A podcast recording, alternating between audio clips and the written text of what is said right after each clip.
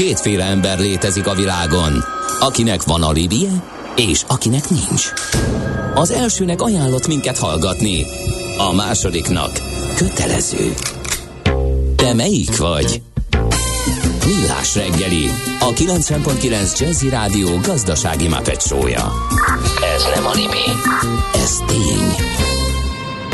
A Millás reggeli fő támogatója a Superautomobil KFT, a Schiller Auto család Lexus Pest márka kereskedése Újpesten. Schiller Auto család. Autók szeretettel.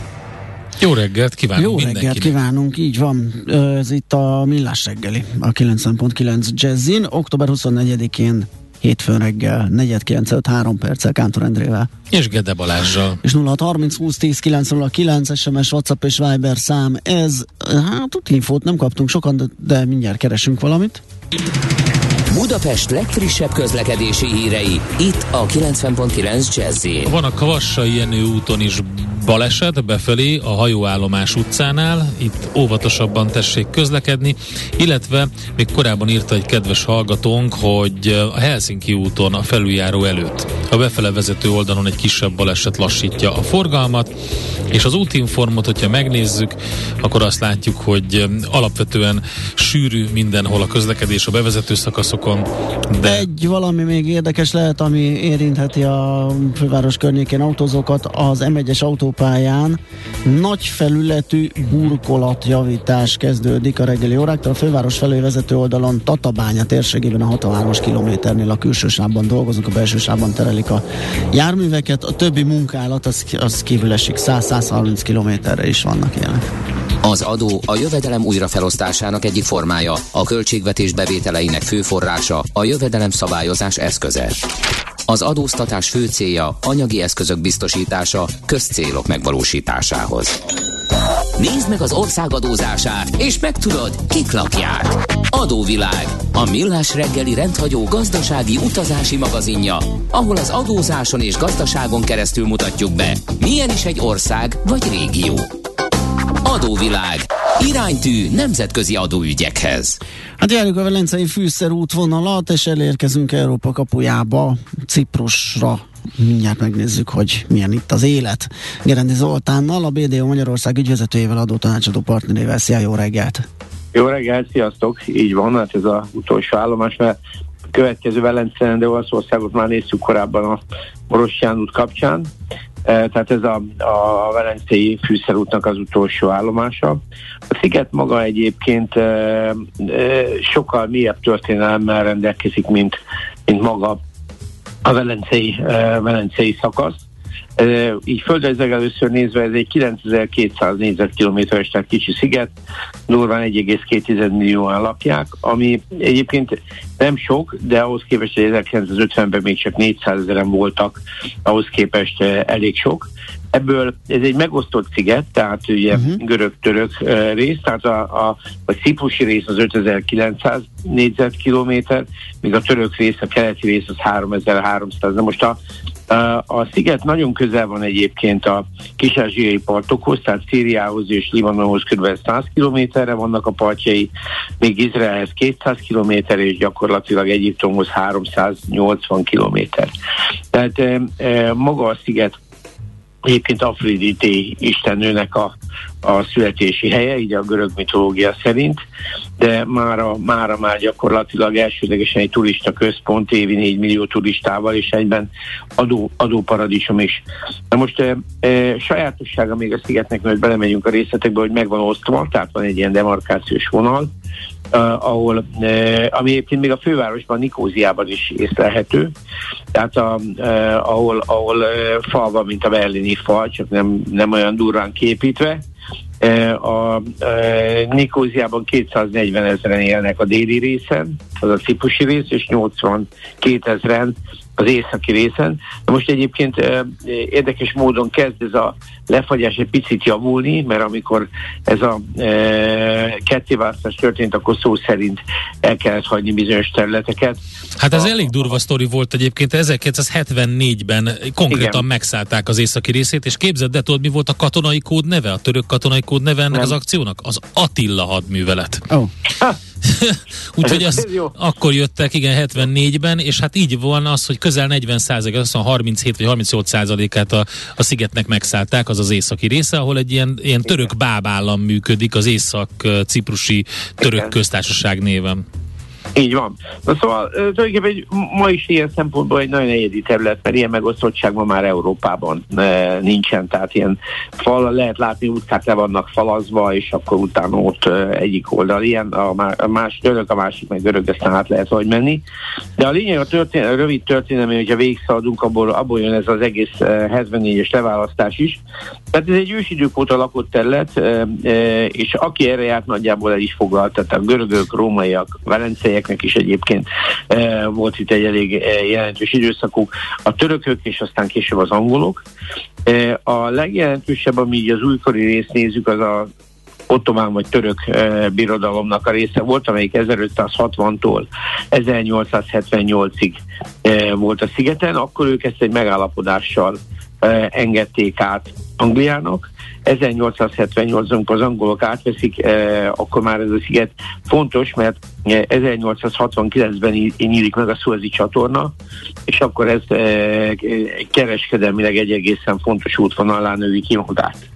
Tehát itt eh, gyakorlatilag ez a e, sziget innentől kezd el úgy erős jelentőséget kapni, de már látszik, hogy 1878-tól ez az angol időszakban is megjelenik ez a török e, ciprusi feszültség, és hát gyakorlatilag ez megy, megy tovább. Az angolok egyébként mai napig jelen vannak közel 3500 katonával, azt hiszem két támaszponttal, ami most már azt hiszem ez feladatokat látja el, de azért ennek nyilván van e, szerepe a mostani e, közelkeleti e, válság követésében. Most 1860-ban lesz független Ciprus, ekkor, akkor szintén elindul újból ez a görög-török feszültség, a görögök is próbálják Görögországhoz húzni, ez nem nagyon mész, a törököknek nem tetszik, vagy 1974-ben egy katonai hatalom átvétel jön ciprusi oldalról, és erre vonulnak be a törökök.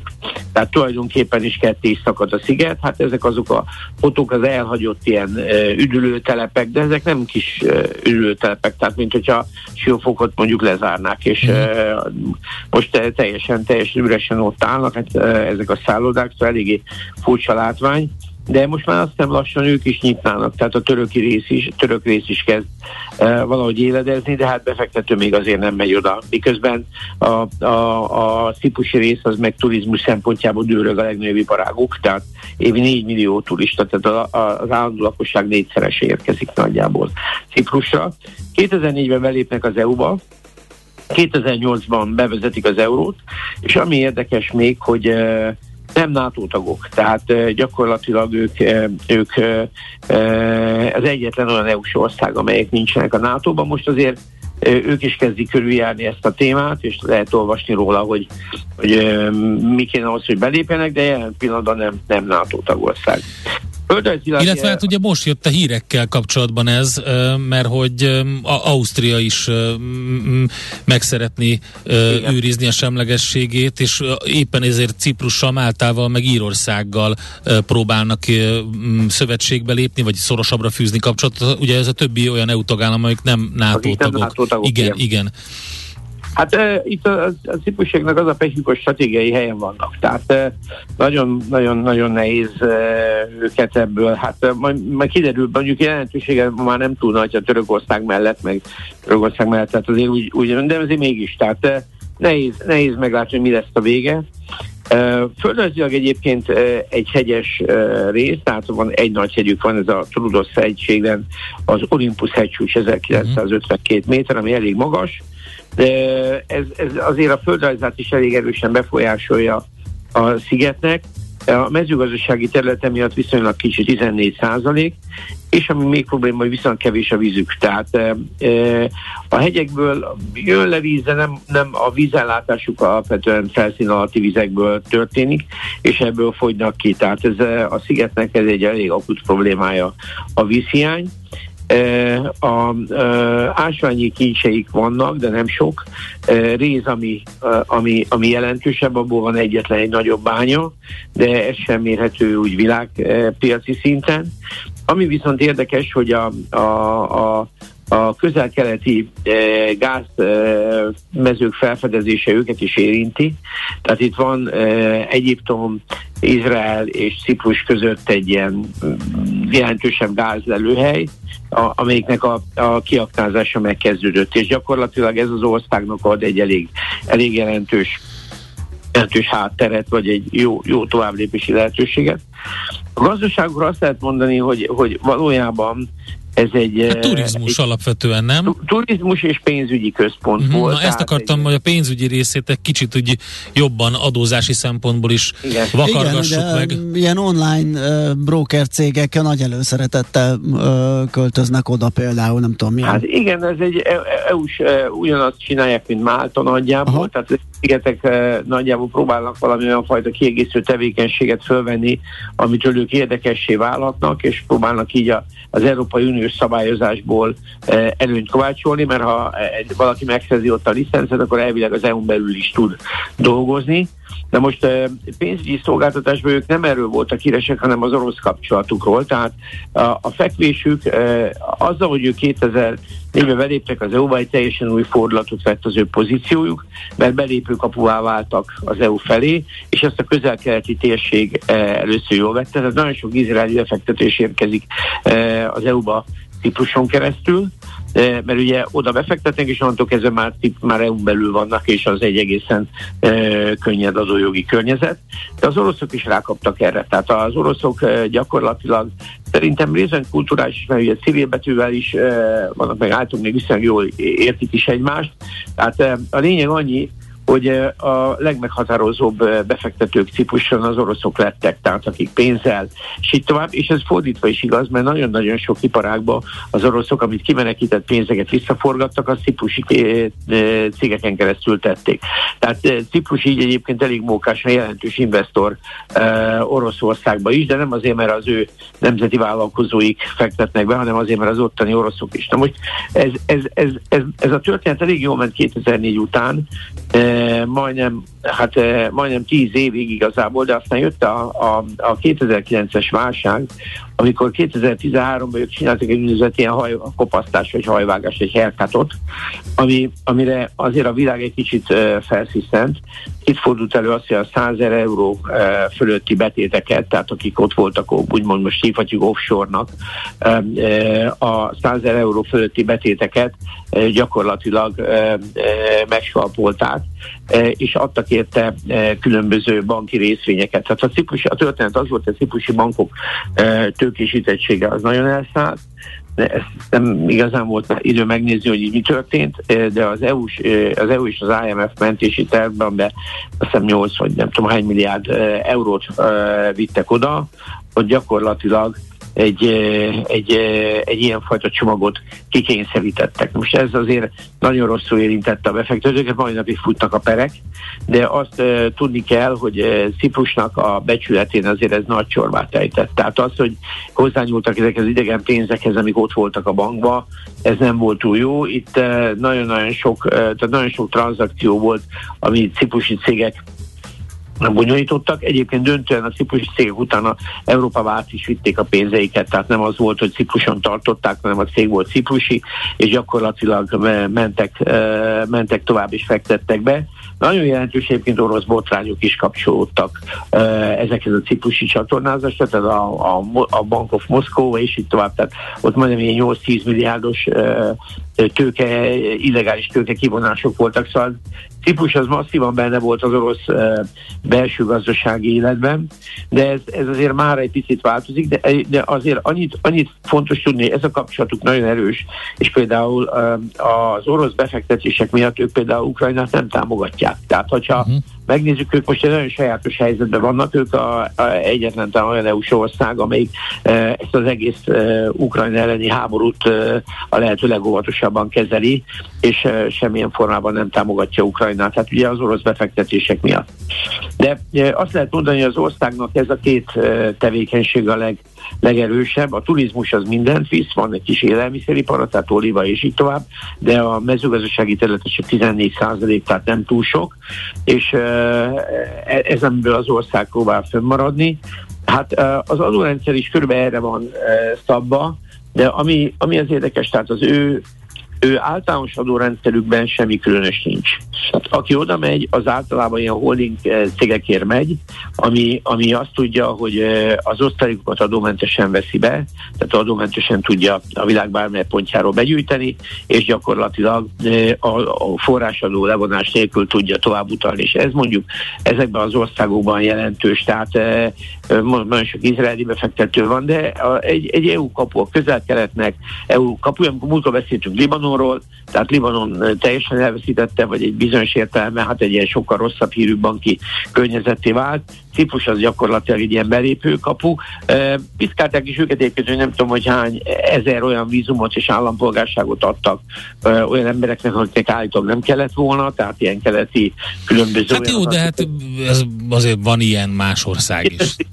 Igen, de a lényeg az, hogy ez most a belső adójoguk egyébként nem olyan, amiért oda mennénk. Tehát gyakorlatilag van nekik egy áfájuk, az nem rossz 19 százalék, és van egy, egy csökkentett kulcsa 9 százalék, ez semmi különös nincs. A társaságadójuk 12,5 százalék, hát ez gyakorlatilag, ez most egy kérdés, hogy ők ezt mennyire fogják ebbe az egész globális, tehát az OECD minimális adóhoz képest kiigazítani, de ez így, ez így teljesen teljesen elfogadható, akkor van neki egy 3%-os ilyen védelmi kontribúciójuk, az igazából nem is nagyon értem, hogy mit védenek vele, de 3% az ilyen jövedelemadó, mert a nagy hadseregük nincs, az angolok vannak még mindig ott, de, de ez, ez az adó, ez létezik helyi adóik nincsenek, és az SZIA-juk meg sávosan gyakorlatilag 60 ezer euró fölött már 35 százalék, tehát ott sincs semmi különös. Tehát Ciprusnak igazi értéke az az, hogy az eurózónában van, és ezt az úgynevezett offshore rendszerét tart, tartja fönn. Uh-huh. Voltak különböző ilyen e, e, kedvezménye, amit e, magyar befektetők is, de sokan használtak, hogy például a nem ott lakó igazgatóknak a díja az adómentes volt, és így tovább de összességében ma már azért Ciprus is bekerült ebbe a úgymond transzparens rendszerbe, tehát azok a nagy csodák, amikor még például Magyarországon is a legtöbb ingatlan tranzakció külföldi cégeken keresztül ment, ezek mind megszűntek. Tehát gyakorlatilag Ciprus ma már inkább erre a holding központi funkciójára próbál koncentrálni, de nagyon rosszat tett nekik ez a herkát, mert ez gyakorlatilag általánosan elvette a befektetői bizalmat, de aki ott volt, nem ment ki, nyilván csak a pénzt már nem típuson tartják, Aha. ami a bankoknak egy öngól, mert uh, gyakorlatilag ugye pont uh, az adminisztrációt csinálja, forgalomból nem participálnak. De hát ez egy ilyen helyzet.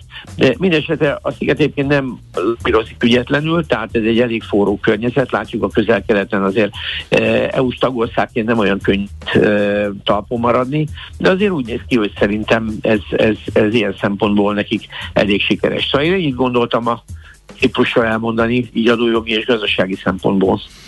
Nagyszerű, köszönjük szépen, hírek után folytatjuk Feledi Botondal. Neked szép napot kívánunk, Zoli. Köszi, nektek is, sziasztok! Szia, Gerendi Zoltánnal, a BDO Magyarország ügyvezetőjével, adótanácsadó partnerével kezdtük el az első kört Ciprussal, a Velencei fűszerútvonal európai kapuja, és ennek a körnek az utolsó állomása, hogy Zoli is említette Olaszországot, már nem tárgyaljuk, mert már beszéltünk róla.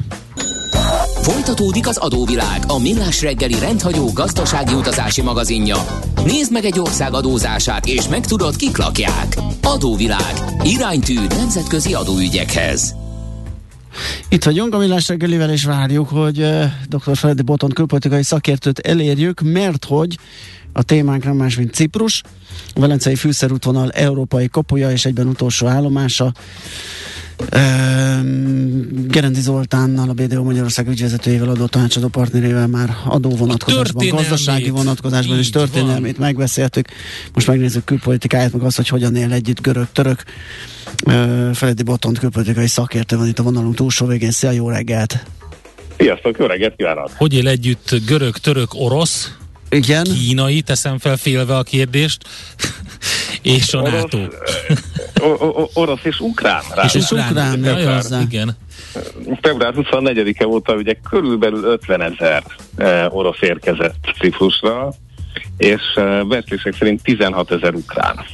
Oh. És eddig, eddig is volt uh, ukrán populáció, de, de nyilván a háború okozta feszültségek egyébként most meglátszanak az utcán is, tehát azért ez, ez nem teljesen nyomtalan. Ki hova megy? Az, az, az, az jellemző? Melyik oldalra? Ez, Ja, ez egyértelmű, hogy nagyjából mindenki a, a déli gazdasági élhető oldalra megy, részben pénzügyi okok miatt is, ugye amit emlegettetek a um, állampolgársági kötvénybiznisz az uh, ugyan 2020-ban hivatalosan véget ért, de azért a cég alapítással együtt egyébként minimum 2500 eurós bevétellel, már személyes munkabérrel uh, még nem lehetetlen egy elég gyors uh, tartózkodási engedélyt szerezni a déli részen. Aha. Tehát a, a déli rész a target, Um, és uh, hát itt is egyébként ugye különböző városok attól függően, hogy mennyi pénzed van, uh, válogathatsz, de szinte teltház van. Tehát egy kétszobás rendes uh, lakásért nagyságrendileg most már lassan uh, 2000 eurót kell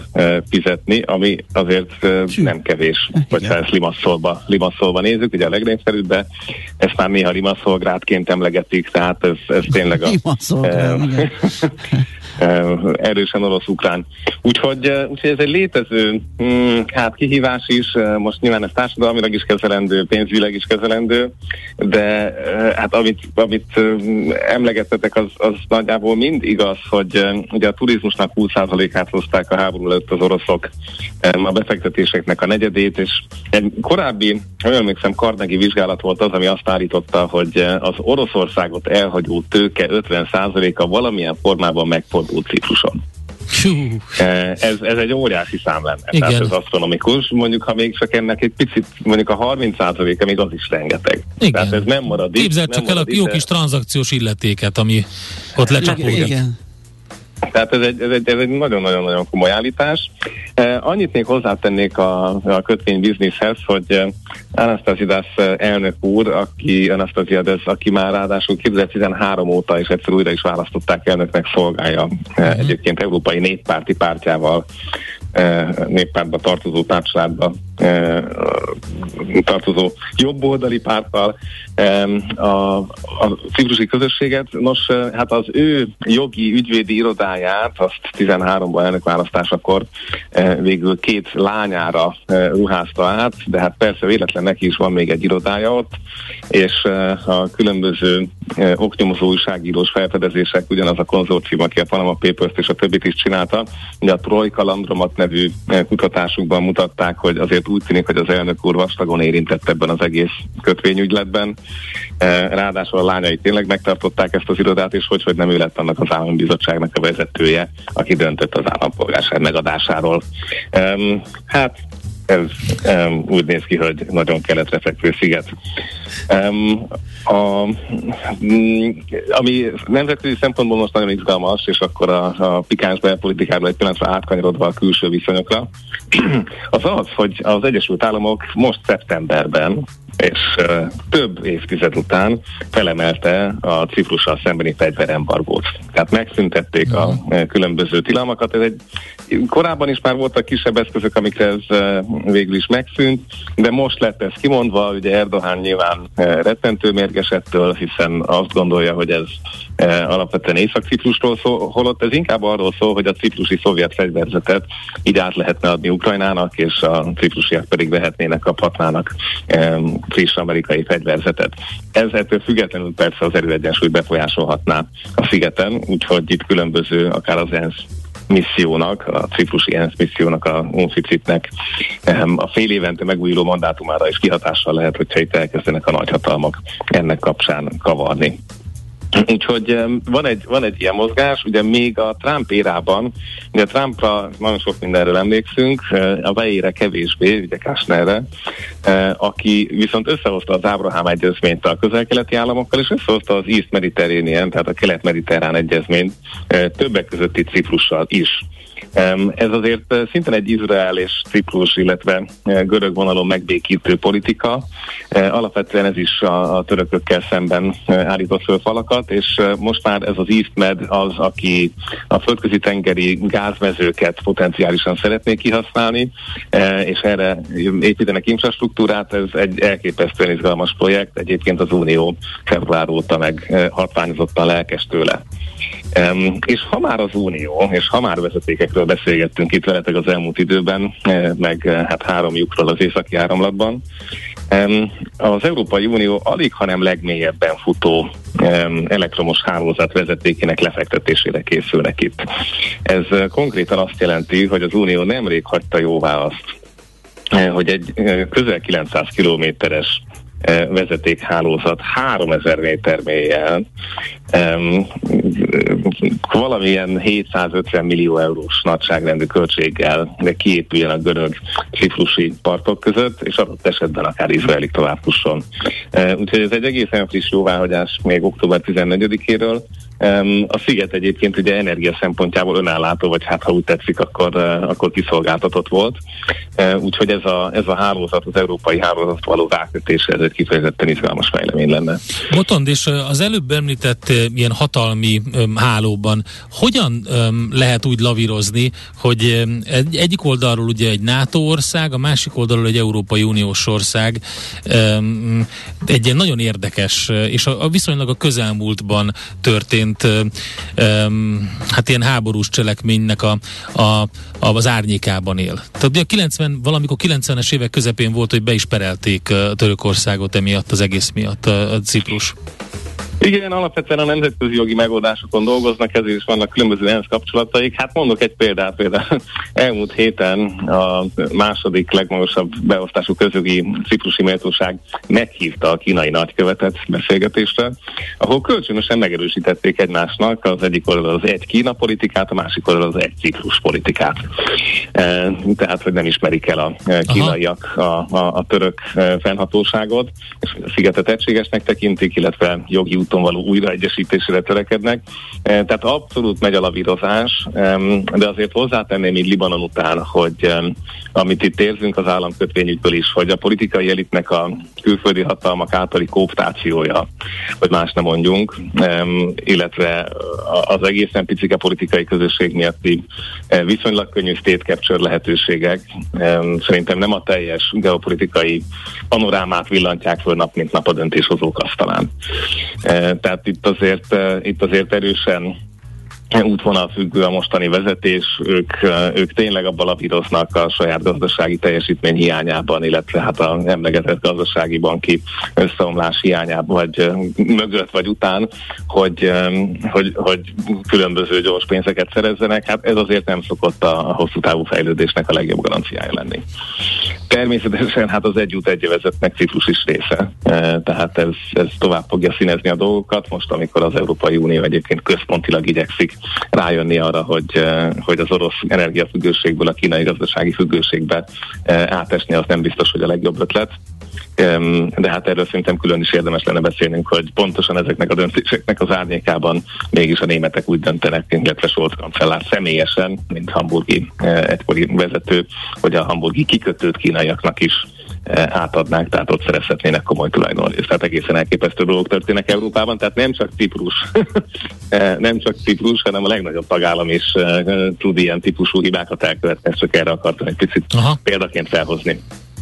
Azt kérdezi egy hallgató átlagembernek, milyen az élet Cipruson, ő oda költözne, vagy hát teszi fel a kérdést, hogy érdemes lenne oda költözni, de hát itt már adtál egy ízelítőt a tekintetben, hogy azért úgymond megtelt a sziget, és igen, drágák például az ingatlan bérlési lehetőségek.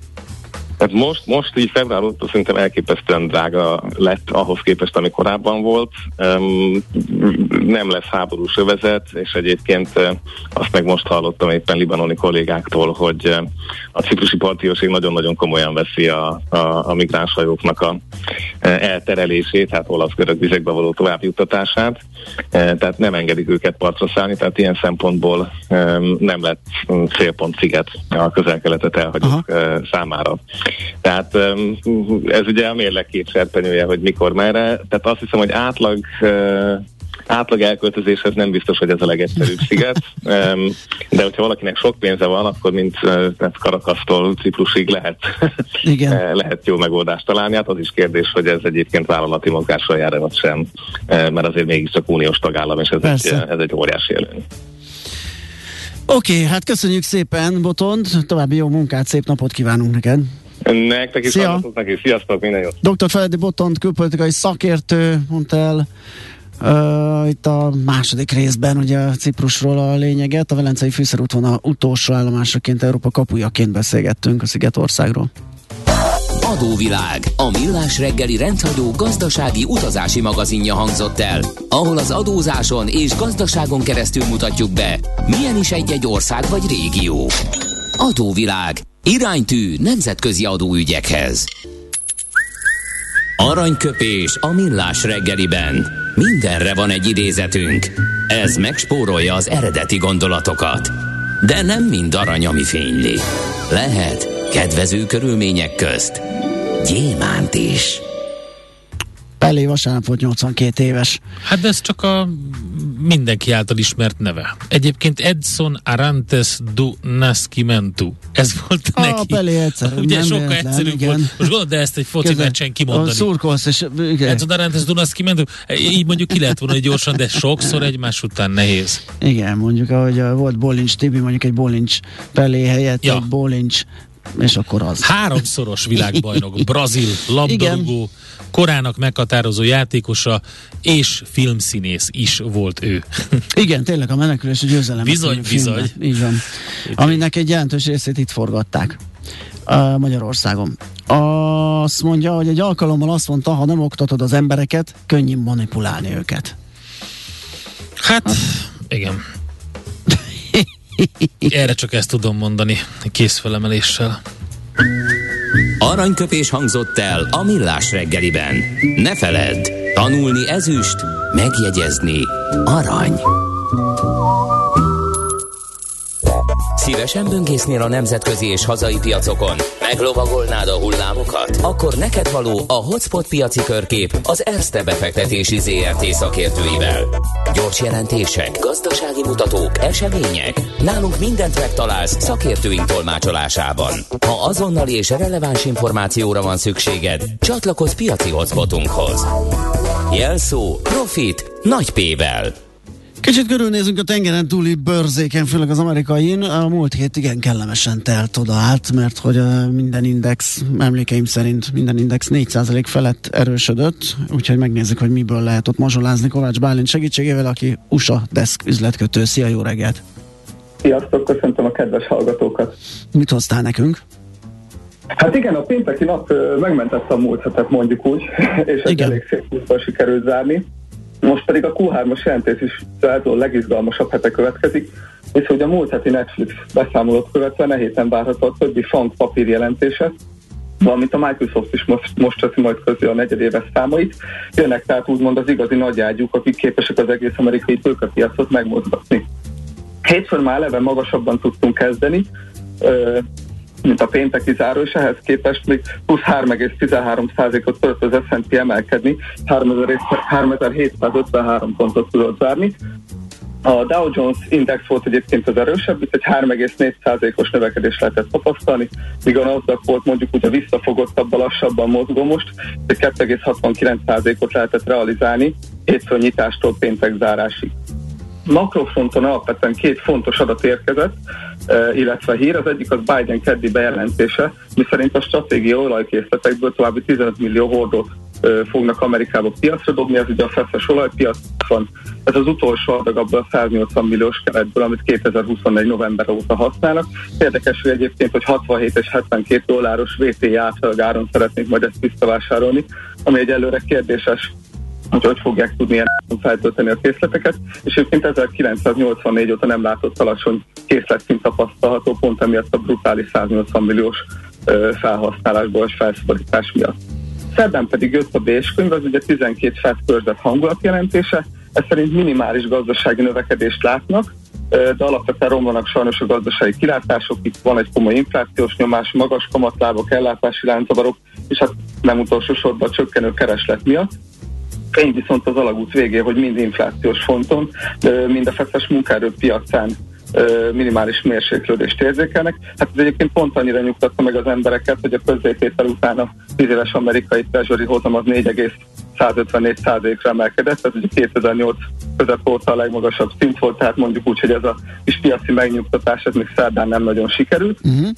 Hát de aztán utána összejött, mint péntekre. Igen, P- pénte, hát de akkor is előbb kiment egy csúcsra 4.33-ra. Igen, tehát a csúcsos sajnos meglett, és most is elég magas a 4-2 fölött kezdünk itt a 10 évesbe, de majd itt hát, ezek a nagyobb papírok a mostani jelentéssel, ezek pozitívat fognak mm-hmm. közölni. Na kik jönnek? Microsoft? A, a font papírokhoz mindenképp jönnek, tehát jön, a, jön egyébként a Meta, az Amazon, az Alphabet, az Apple, a Microsoft, ezek lesznek a legmeghatározóbb tényezők, és ezek közül egyébként kimondottan érdekes lesz nézni az Apple-nek és a Microsoftnak a mozgását. Ugye jelenleg az S&P 500-ba ezek a legnagyobb súlyabb bíró értékpapírok, illetve hát ők lehetnek azok, akik még pozitív, komolyabb pozitív meglepetést tudnak okozni.